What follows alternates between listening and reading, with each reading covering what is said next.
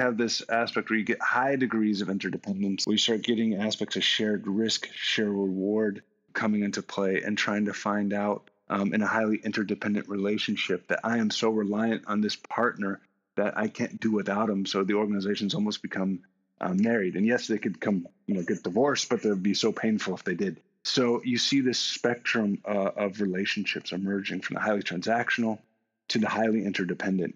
And when you get into those interdependent relationships, that's where the value generation is occurring. Hello, I'm Brittany Campbell-Turner, and this is The Constructrr Podcast, episode number thirty-eight. Hello, and welcome to Constructrr, the best way to build it. This podcast is dedicated to helping property owners have certainty in their decisions about their construction projects. We talk about fostering trusting relationships within your project teams, helping you understand how to lower risk, be under budget and on schedule in your projects, and most importantly, exceed your end users' desires. My talk today is with Jeff Saunders. He is the director at Copenhagen Institute for Future Studies. He talks with us about the work he does at the Institute and some of the major research he's done on the future thinking for work. We dig into megatrends, the future of outsourcing and co-sourcing as the independent co-sourcing model.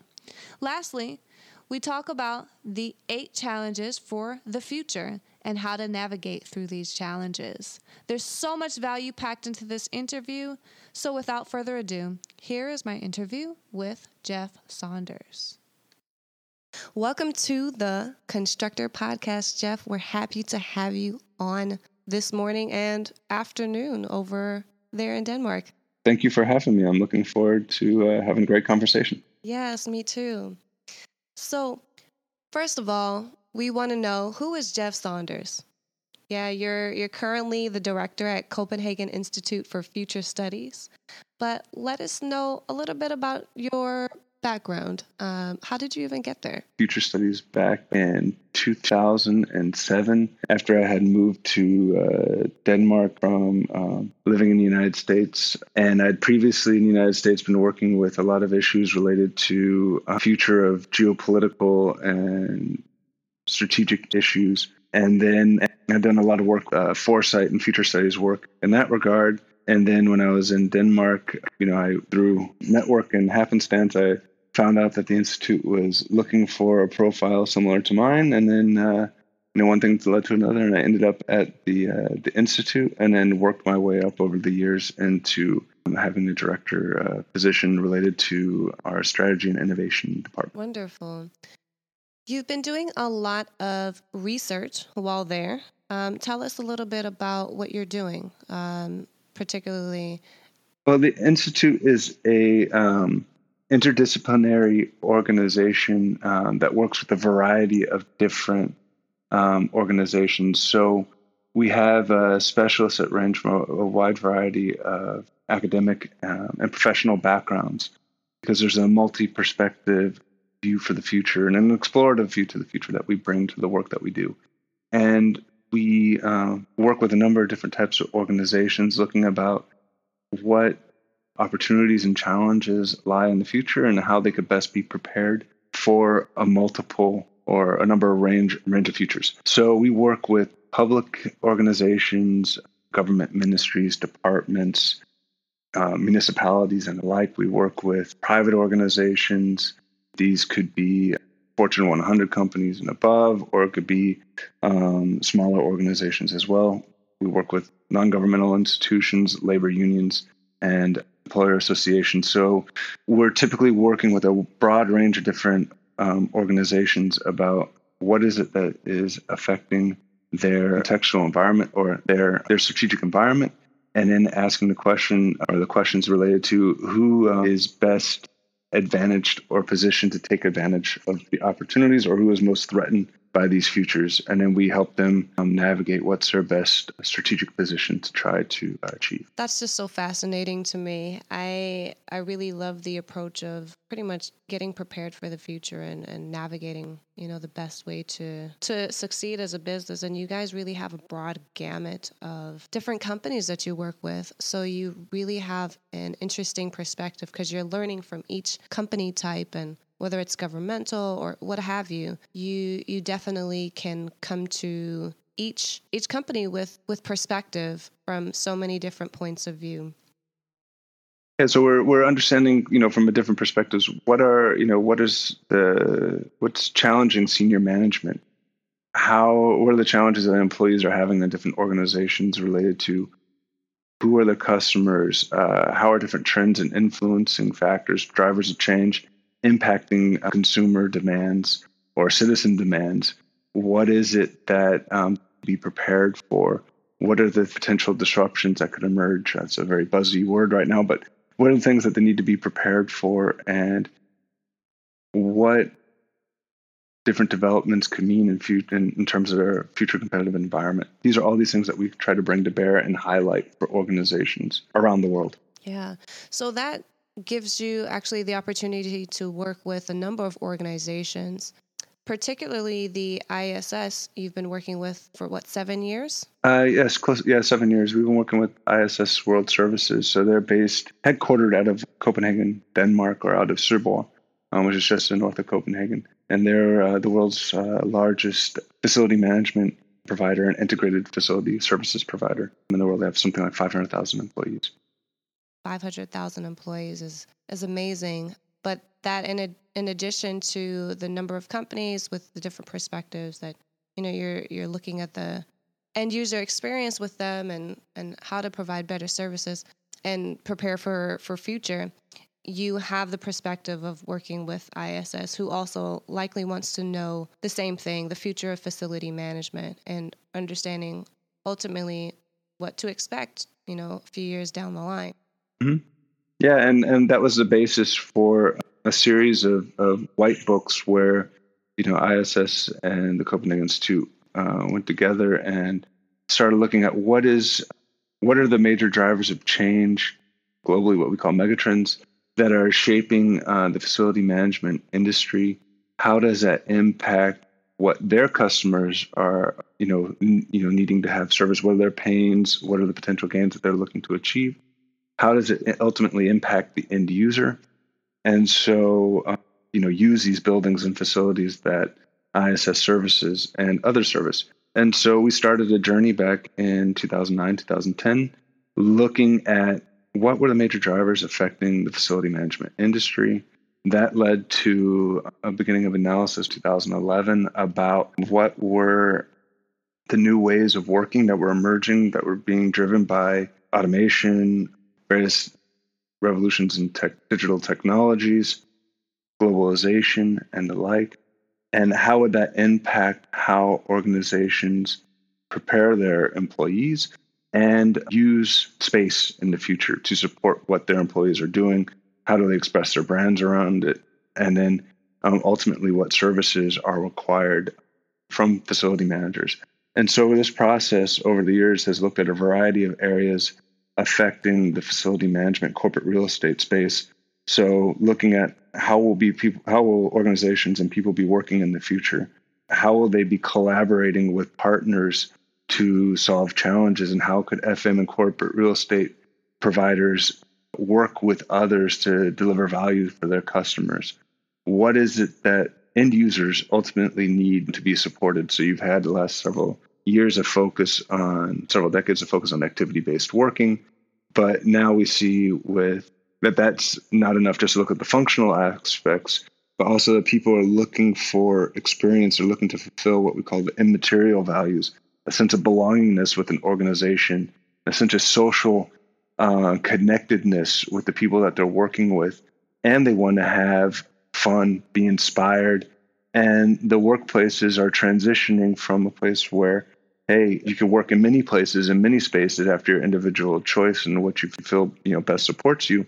So what is it that attracts people to the workspace?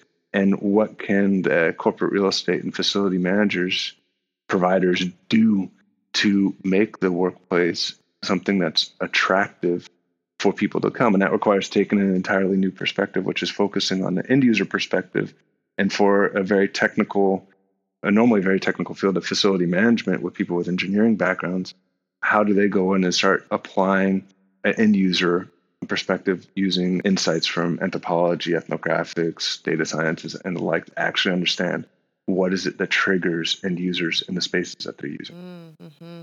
I, I love that it's really almost blurring the lines between facilities management and H R and I T and security and your food vendor services, you know, like it's, it's ultimately just, it's just one of those things that keep coming up. It's about, it's about how do you approach space so that ultimately everyone has the happiest experience coming in. So I want to, I want to understand a little bit more about the mega trends that you, you described earlier. I understand from a presentation that you've done that there are fourteen of them. I mean, you don't have to hit on all of them, but just want to have a, a sense of what what are megatrends and what what do they look like for the future, I guess. Yeah, well, the Institute has developed over the years. I mean, the Institute's been around since uh, nineteen sixty-nine. So over the forty-eight years that it's existed, we've developed a number of tools and methods within future studies. And one of them was megatrends. And megatrends are aggregations uh, of trends that we are have a high degree of certainty will happen in the future and for a long period of time with, into the future. So there are elements of the future that we could be relatively certain or highly certain will occur. And they're things that are broad in scope and have significant impact on society. We like to say you can't hide from a megatrend. So there are things related to aspects of economic growth, aspects related to technological development. We're relatively sure that technological development, economic growth will continue. You could have a discussion about how much, how deep, and when different developments will occur. But by and large, you know, these developments have been occurring for hundreds or even thousands of years, and we're very certain that they will continue to go along.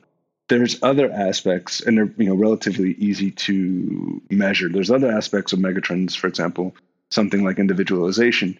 Individualization, we're highly certain it's occurring. You look at uh, consumer preferences and things like that. Everybody, um, people look for services and the desire to express themselves in increasingly granular and tailored ways. And so while that's harder to measure discreetly, you know, we're highly certain that that has an impact, and it has an impact upon how organizations want their services from their providers. They want tailor-made services. But if you also look at consumers and end users, they want individualized services as well.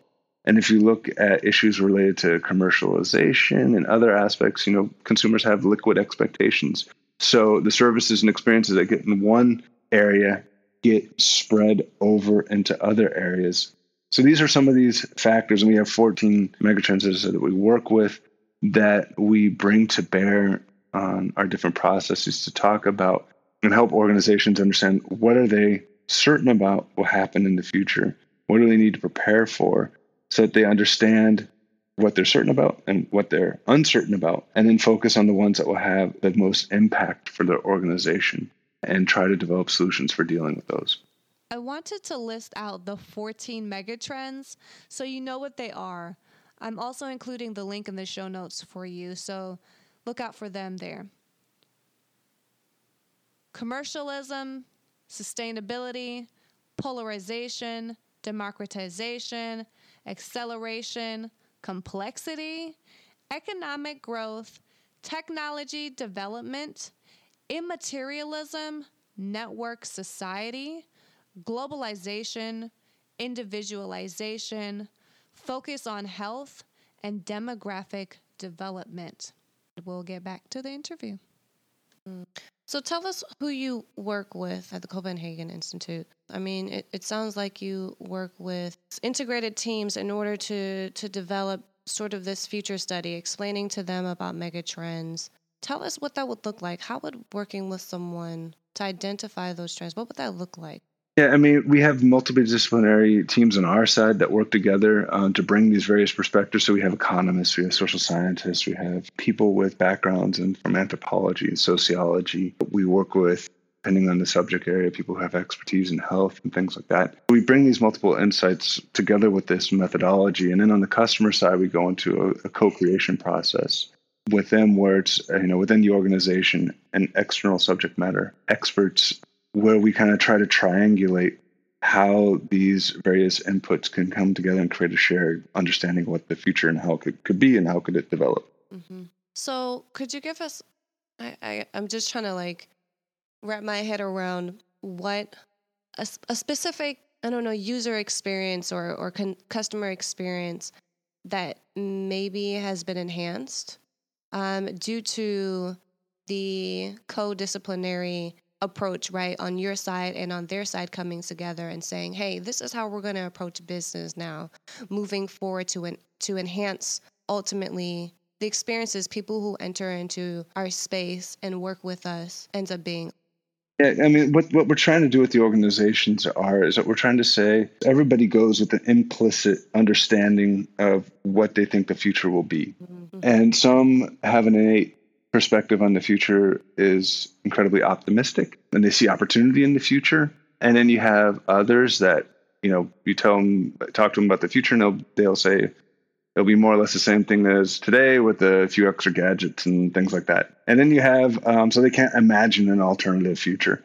And then you have others who associate the future with loss. Like things in, in the good old days were better. And so what these processes, you know, one aspect of these processes is to help teams within organizations to make explicit their implicit understandings of the future. So it helps them structure their thinking about the future. What do they see as opportunities? What do they see as threats? And why do they perceive them as threats?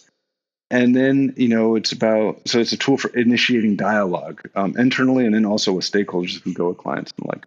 But it's also trying to help reduce complexity by trying to say, okay, what are the key trends that we think, drivers that we think are going to be shaping a particular industry, a particular product or service or or consumer group and the like. And then we start um, kind of going through, well, what are their implications? How does it affect customer requirements? How does it affect the competitive environment? How does it affect the way organizations will be delivering services to either a business or a consumer in the future? And then from those, we try to understand what are the strategic implications of this. And then we try to guide organizations through a process which looks at those which have most impact on their business model or service model or, or, or the like, um, so that we could sort the ones that have the least impact away from the analysis and focus on those that are most impactful. And then once we have a focus on the ones that are most impactful, we can start to have an understanding of what is it that they're highly certain of. And, you know, sometimes when you start talking about, and what are they uncertain of? And sometimes when you're having that dialogue related to uncertainty, many organizations, you know, start putting into the category of, oh, we're highly uncertain about this is because they, you know, they have a feeling it's going to happen, but they kind of wish it wouldn't happen. So, you know, it could be, um, you know, the globalization of, you know, different types of media and media services and the like. And, you know, they could have that understanding, well, the market is already highly globalized, but they didn't see a direct peer competitor coming in. Well, the market has shifted. You have all this competition because it's a globalized market space, particularly within media. You have YouTube, you have Netflix and things like that. Mm-hmm. So you have competition. So bled into your marketplace. You should be prepared for that. So that's some of that aspect of helping people kind of understand that. And then when you have a certainty of uh, an understanding about what are the key uncertainties, building scenarios for understanding how could those futures develop, and then guiding them through a process of what we call systemic ideation and testing, where they could take either their current ideas and test it up against these alternative futures, or they could go into a process, say, ooh, we see that consumers or our competitors could be behaving like this in this given scenario. What does that mean for us and what solutions could we um, develop to bring to bear to the market? And then they can go about testing what is a robust strategy that works in multiple scenarios, and what are more scenario-specific concepts or business models and the like that maybe shouldn't be pursued because the risk associated with them is too high. So when we work, we talk oftentimes of, of kind of a concept or a mindset which we build from resilience, which is the proactive adaptation to change, which is foresight, and future studies is about building a sophisticated and robust radar about what are the key trends and drivers and potential areas of disruption that can impact you, and how do you assess and monitor those on an ongoing basis so you know where potential threats can emerge. And so you could plan and react, so you develop a sort of a shield process. But then you don't want to be purely defensive. You want to be proactive. You want to be aggressive. You want to seize opportunities as they emerge. So how could you take up the sword and identify areas to seize and strike in the market? And so this is that kind of idea that we, and concept that we want to build within an organization, aspect of building a strong radar, understand what's going on in the market, building a capacity to seize advantage of uh, emerging opportunities quickly, and then having the capacity to ideally sense quickly when threats are emerging and having a plan in place to react to it. And it's building that mindset within organizations is what ultimately, um, in my opinion, future studies is about. I I liked the ideas of understanding what the key trends are to, to first pay attention to, and then understanding from their perspective what the opportunities are in the future and the threats in the future. Doing that, and then doing the systemic ideation, kind of giving them like the process to understand, assess, pretty much come up with that plan to, like you said, um, seize the opportunity or or put a plan in place to to react to any potential risks um, if they arise. So wonderful, wonderful, wonderful. You you definitely mentioned certainty, and that's one thing that I bring people onto the podcast. I'm always talking about how do we reduce the level of uncertainty that owners have. And although I come to a lot of the times from the perspective of executing a construction project, these are the things that owners are thinking about. I mean, why are they even going to even invest in real estate, in their infrastructure, in in anything if it's not focused on their end user experience? If it's not focused on their customers, if they're not well prepared to react to the future, right? So there's always this balance of things that are happening. Um, and I think that it makes a lot of sense, the approach that the Institute is taking um, to ultimately prepare, prepare owners. I, I love, I definitely love the approach. Very cool. So I do want to get into the future of outsourcing study, particularly for F M services. Tell me, who was involved in that study? And we'll dig into some of the things that you found out about outsourcing in the future. Uh, yeah, I had a, we had a team at the Institute that were working on the, the future of outsourcing. And that was a collaboration, again, with I S S, with I F M A and CoreNet Global. So we had the research phase, which our team at the Institute was doing. So we were focusing on, you know, how are megatrends we had talked about, uh, how are they impacting the notion of outsourcing, and also the various trends. We were also doing a lot of work with the International Association of Outsourcing Professionals. They were also a participant in the surveys as well.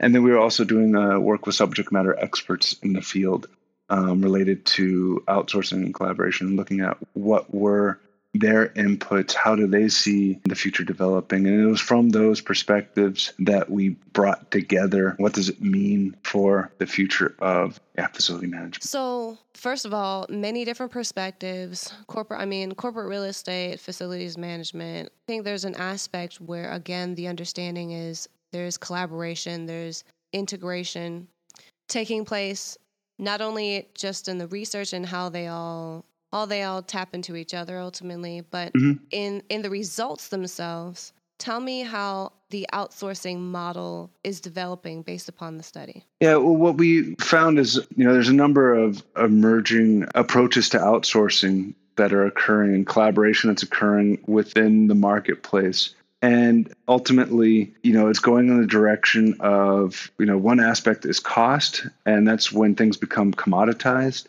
Then it becomes a factor that cost is the key driver. But at the other end of the spectrum, you know, it's this cr- question of this interdependent relationship. And so you have outsourcing kind of developing um, and polarizing in a way. So at the one side, on the, the highly transactional side, Um, you see this emergence of crowdsourcing models. And that's a situation where you have, what's the difference between one Uber driver and the other Uber driver? There's tons, you know, just to take that as one example, which is commonly used. Or within a single source cleaning providers at um, the micro level, they have an example of a company in Denmark called Happy Helper dot d k, which is Amazon Home Services is another example, where you have offer, you know, of some labor and some service and then people who require it. And these people are highly interchangeable. So it's a question of, yes, the reputation, but there's many people with five-star ratings, and it's a question of price. And, you know, you just kind of go with who's ever nearby and handy. You can do it at the time you need it and click, there you go. And that's a very transactional relationship. And the platform is the one that links the people who have a desire with the people who have the ability to offer something. And they're the ones that take a slice of the cake because they're providing the organization of that. And so, you know, outsourcing providers, you know, if they get caught in the transactional relationship with their clients, easily end up being pushed down in that environment. Then you have on the other side of the spectrum, more interdependent relationships that are emerging. So you start seeing kind of network solutions being put together. So you have networks of um, providers that are dealing with highly complex solutions, and they want to provide, they need to have multiple providers to provide a solution to a customer or multiple customers. And it's those networks that go in competition with each other. We're seeing that emerging. And then you have this aspect where you get high degrees of interdependence and in what we call co-sourcing models. And this is um, related to uh, vested sourcing from the University of Tennessee and Kate Vitasek, where you start getting aspects of shared risk, shared reward coming into play and trying to find out Um, in a highly interdependent relationship that I am so reliant on this partner that I can't do without him. So the organizations almost become um, married. And yes, they could come, you know, get divorced, but they'd be so painful if they did. So you see this spectrum uh, of relationships emerging from the highly transactional to the highly interdependent. And when you get into those interdependent relationships, that's where the value generation is occurring. And so as I, you know, the ideal relationship for an outsourcing provider, if you're not a platform provider, is ending up in those more interdependent relationships. I appreciate the parallelism to what I happen to have talked about on the podcast multiple times with lean construction practitioners. Mm-hmm. Um, or or owners who are who are wanting to do construction in a more integrative way. I mean, obviously, there's the integrated project delivery model. Mm-hmm. They establish the integrated forms of agreement, and it really does sound very similar to the co-sourcing model, uh, shared risk, shared reward model that you're describing. I haven't heard the, the lean approach, I P D, approach as highly interdependent, but as you're describing it that way, I do also see the parallelism there. And once you establish that relationship, it is it is challenging to, like you say, unmarry, yeah. um, because you get to a point where you're you understand so much about each other and the goals that the owner is hoping to execute for their end users. For a construction project, that usually ends, which is less often the case with facilities management services. I would like to ask the question now, what's the difference between traditional facilities management and what I'm understanding is now called service management? Could you talk to us a little bit about that? You know, that's a slightly different thing than the outsourcing uh, models, but that transition between facilities management, I mean, this question of focus, where, you know, facilities, you're talking about the buildings being managed, and the services, it's that broader perspective, looking about, you know, not only just the buildings themselves, but what about the occupants within the building and how they're doing and how they're ultimately experiencing that. So you start getting into more areas of value creation. You can start talking about integrated facility services, integrated services, And you can start linking the various elements that come into play in creating a service experience. So you start talking about, you know, how do catering, how does um, cleaning, how does all these aspects come together to actually create a service management approach. So then you start getting into this approach about how do you design the services? How do you understand the user needs? And then ultimately about how do you manage that service process to understand how well is it actually delivering on what was expected? And so you go from that design to management process that integrates between the two. So it's expanding the scope and the role and the type of requirements that uh, facilities, providers, corporate real estate need to have. So ultimately, they become sort of an orchestrator of different elements. And it becomes a question about what are the elements they're better in control of. So in the physical space, and if you talk about the workplace experience and service management of that, you have uh, what are the range of touch points that an organization has with its users? And typically, most businesses, if we're talking in an office context, you have dynamic spaces Um, that could be either digital or physical. Um, and you have kind of fixed that they're always there. You know, like the building isn't a good example of a fixed space, and a dynamic space could be a pop-up shop or something like that. Um, and you have that range of physical and digital. Now, facility management and corporate real estate, they can control the physical space and the dynamic and the fixed very, very well. But as it starts integrating into the digital space, then they have less ability to control. So that's a question in this process about trying to do the integrated user experience. How could they go about being the orchestrator when they're in control and then being a member of the band that hits the right notes at the right moment for their digital partners when they're in the other portion of the of the spectrum? So that's an integrated, interesting challenge that's emerging in the future of work, new ways of working, and uh, service management is. I know we kind of stepped away from the outsourcing question, but I... I am curious as to if the if the facilities management uh, outsource group is in this co-sourcing model. They do it. I do like the fact that they would have the opportunity to speak to the service management approach. I I didn't want to get away from that because I saw the correlation.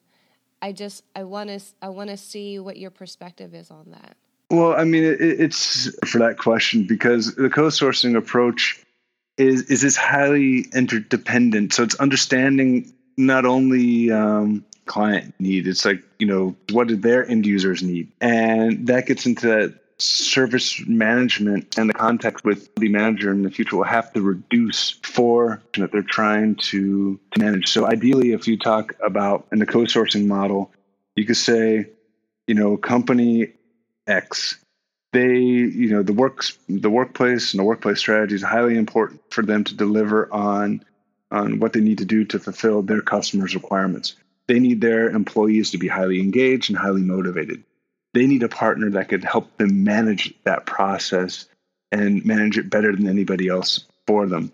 So that partner needs to understand, okay, what are the user requirements? So what are my customers, employees' requirements?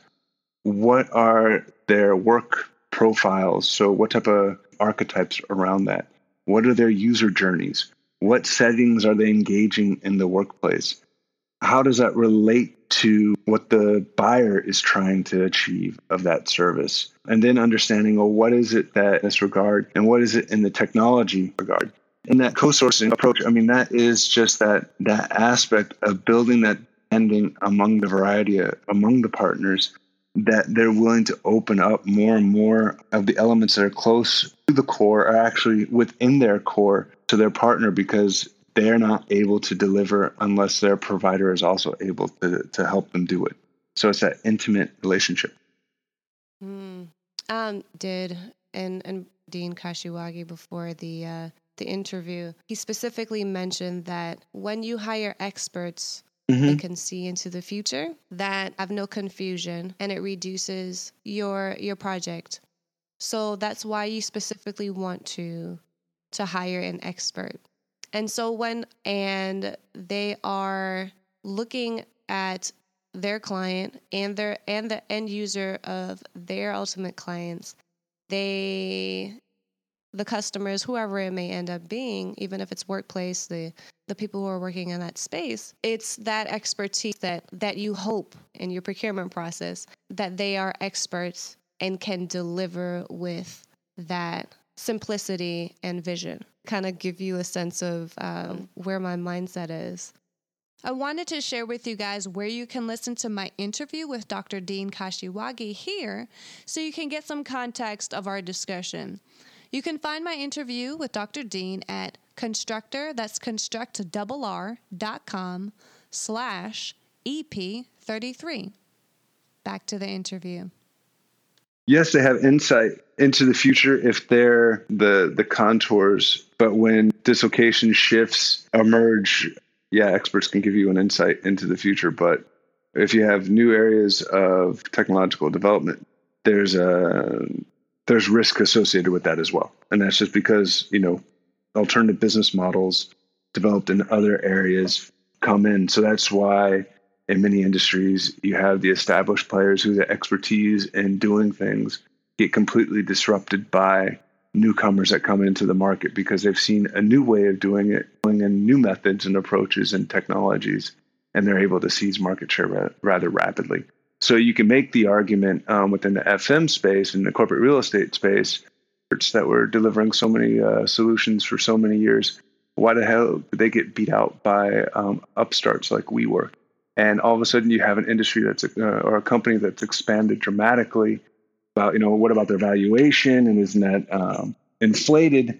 And we can have all sorts of discussions around that.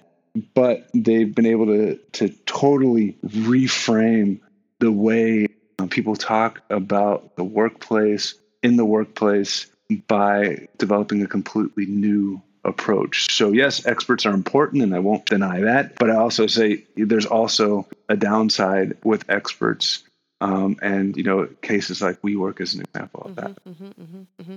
It's definitely comprehensive. Um, I I want to ask you about challenges for the future. So with with that particular response about, you know, experts and to an emerging approach uh, or a disruption, or I guess lack of a better word. um But I, I do want to talk about some of the challenges that a provider who, who has been doing things, how can they pre- be prepared for some of those challenges and pivot? The key aspects is been um, affecting providers is this need for resilience and agility for organizations to have that need to be supported by facility managers and corporate real estate.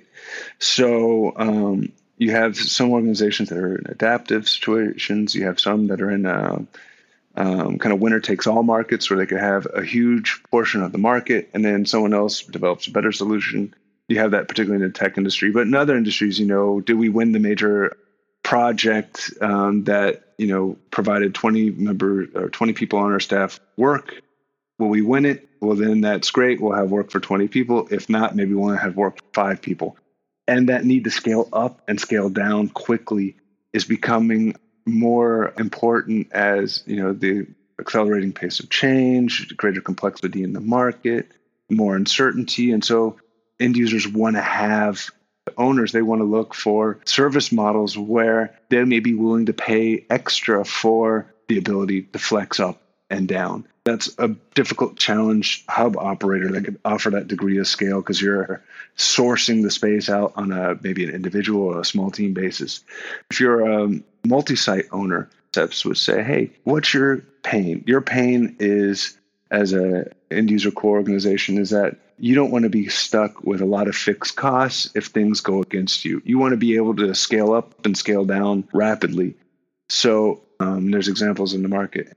In Denmark, where they um, we have a company, Judain, which says, if you give us a month's notice, uh, we can move you into one of our other sites um, at no charge, where you can um, get a bigger space or a smaller space, and we can actually help you manage that insecurity that could emerge. So that's some of those aspects that come into play. Particularly the White Book, it's mm-hmm. on the new ways of working.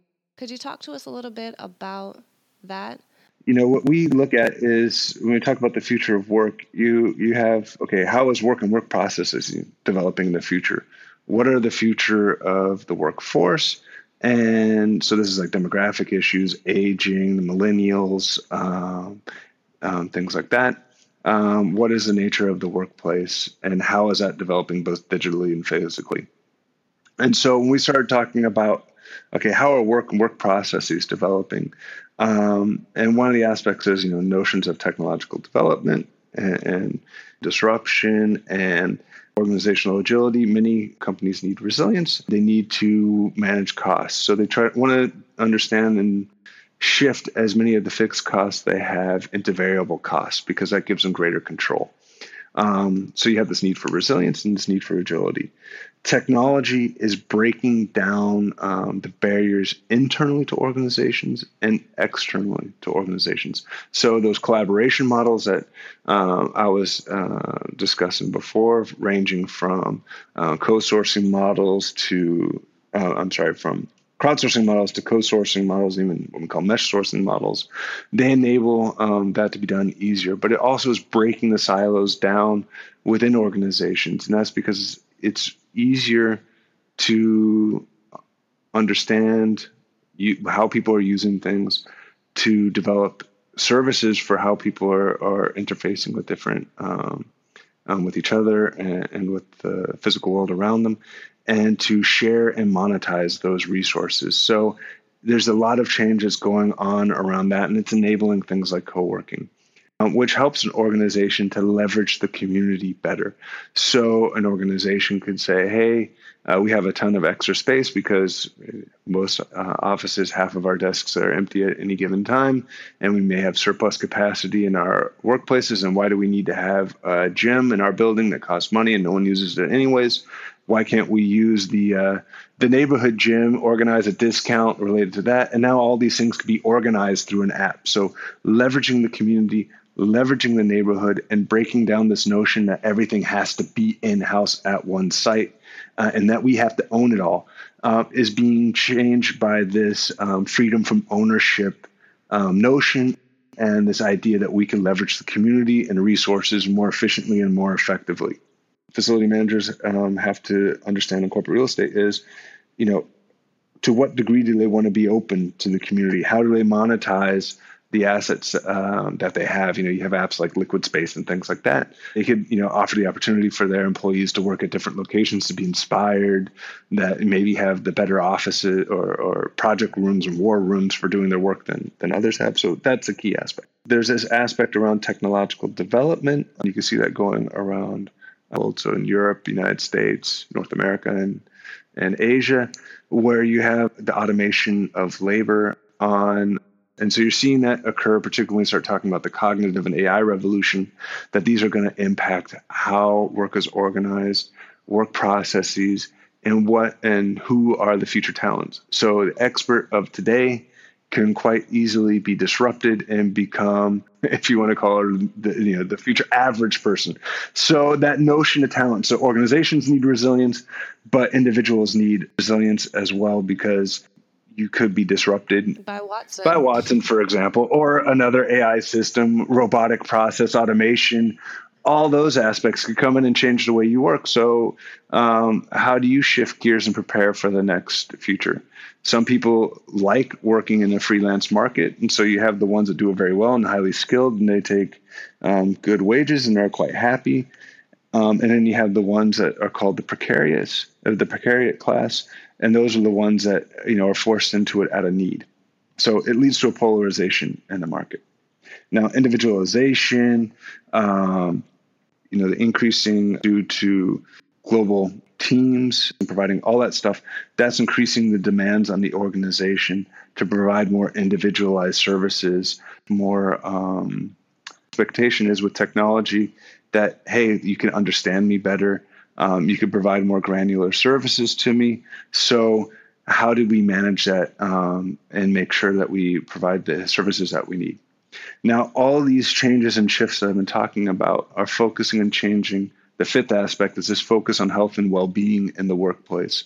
And what we could see is that, um, you know, we had this traditional cost of, hey, we have, you know, most of our spend, particularly talking to office environment with knowledge workers, um, eighty, uh, eighty-five percent um, is on our employees. The rest is on technology and and the physical assets and things like that.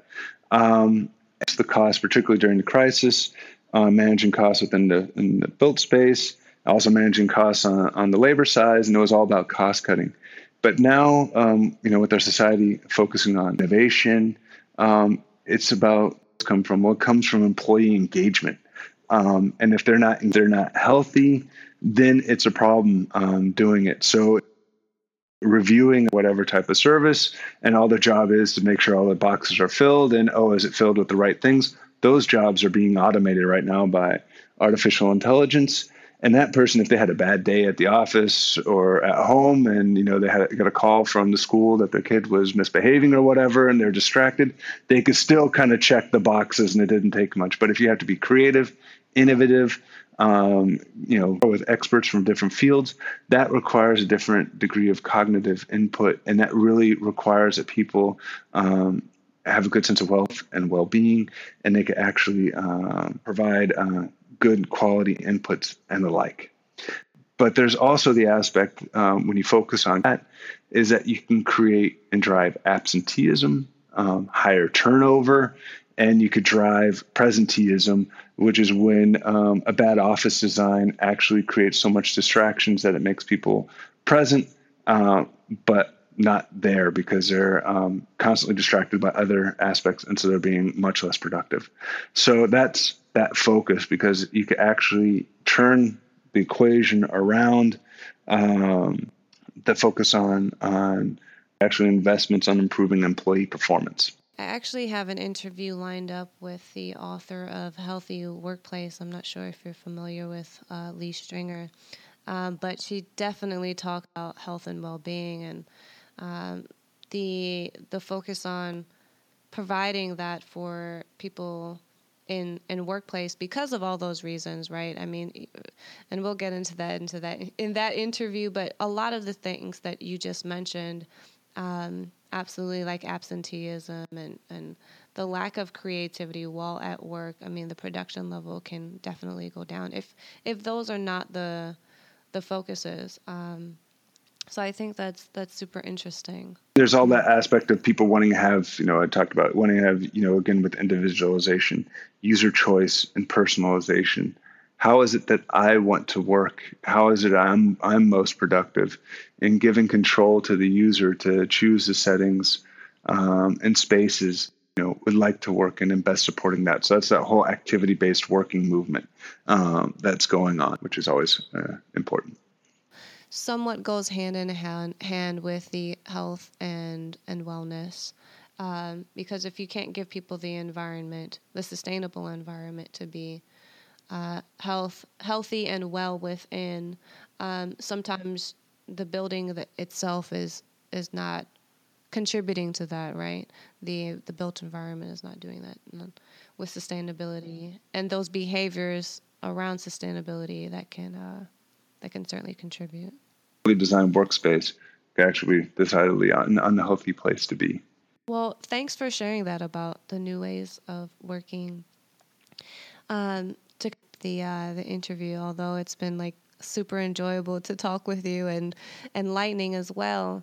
I I do want to get from you what what's your recommendation to the listener, to the owner listener right now. Um, or anybody who's even working in facilities management, would your, I mean, y- you study the future all the time. Is there anything that people, companies should be paying attention to right now? You know, we talk about the future of work, future of workplace, uh, future of the workforce, but, you know, it's about, you know, translating in that into, you know, understanding what's the strategic ambition of the organization. Um, and trying to say, okay, what is it that our employees, you know, are working together? How should they be working together? How are we supporting and, and fulfilling those functions? And what are the facilities and technologies that they need to have in order to do that? And so they start understanding the linkages between the um, the strategy, how they're working, their user journey during the day. And then they could start understanding what are the touch points by which they interface um, with digital uh, workspace and the physical workspace, they could actually do a lot to improve the well-being of their workforce, the productivity of their of their workers, uh, without a dramatic investment either in fixed um, assets, and understanding and using data and better processes around data to understand where is it that um, services are being provided to support the work that actually needs to get done, and where are resources being misallocated to areas that may be nice to have but doesn't really help anybody uh, um, get their work done, and maybe reprioritizing that to areas that are, are neglected, and being intentional about that and thinking about their fixed space in an intentional way. And that's something that, that needs to be done. Would there be any resources that you'd like to direct the listener to start going down that road of investigating Um, what steps to, to take next as they research how how they should be working? I mean, yes, it is sort of this, um, let's look at us as an organization and our culture and the end users and how people are working to make sure that we're getting all the feedback that we need as well. But is there is there any particular place where people should just you know, go look at, whether it's I S S or, um, yeah.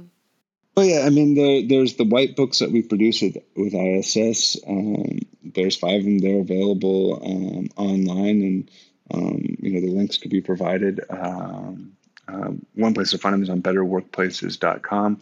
Um, they're also available on the Institute's websites. There's also uh, things done by um, the International Facility Management Association, Workplace Evolutionaries.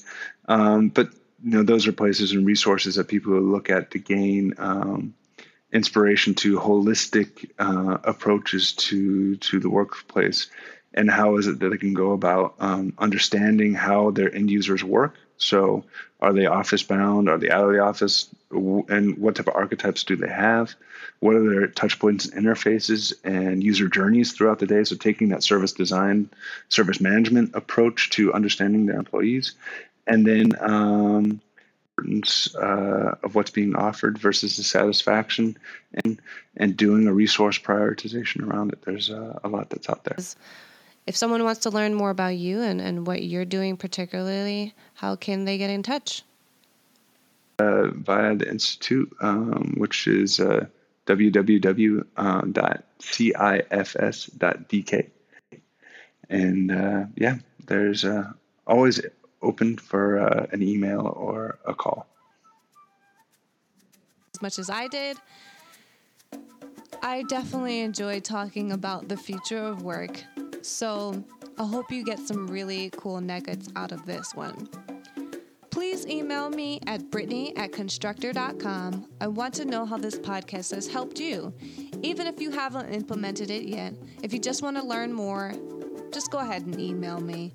Again, that's Brittany, B R I T T A N I E, at constructrr dot com. Next week, we'll be talking with Michael Bull, the host of America's Corporate Real Estate Show. We navigate through emerging trends as it relates to corporate real estate, like urban development, Internet of Things, driverless cars, and most importantly, we talk about training and development of employees. Tune in next week to listen to this interview. Don't forget to subscribe at constructrr dot com to get email updates from me. If you haven't already subscribed to the podcast, you can do so at iTunes and Stitcher. Please leave a review to show your support and let me know you're enjoying the podcast. I look forward to talking with you guys next week.